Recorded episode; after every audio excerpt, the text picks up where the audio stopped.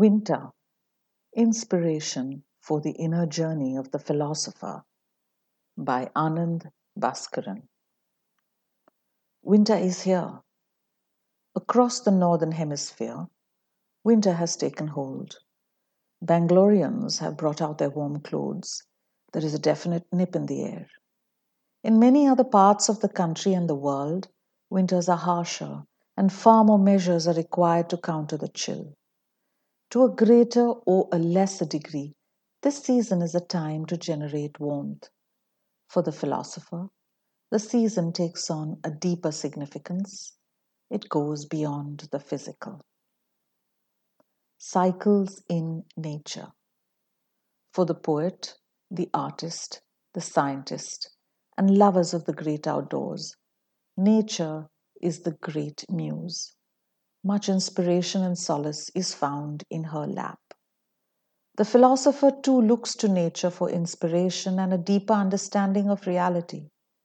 A keen observation of nature, combined with a deep understanding that the human being is a part of nature and not apart from it, holds many keys for a more meaningful and harmonious way of living.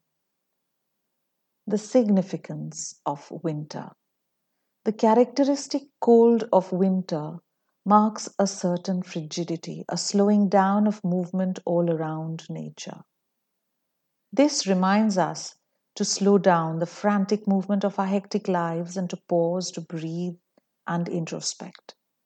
Winter is about going within, establishing an inner silence and calm that enables deeper introspection. The slowing down of the movement is in the external. It is not to be confused with passivity or disconnection. The seed planted in autumn sprouts in spring. In winter, it is seemingly passive to the eye, but underground it is a flurry of life, with roots spreading deeper underground.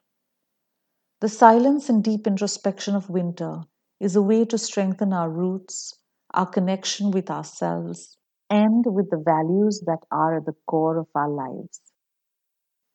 Winter is a time to clarify and strengthen what is essential, discerning from that which is superficial, and letting go of habits and patterns and tendencies that are no longer an aid to our growth or the betterment of the world around us.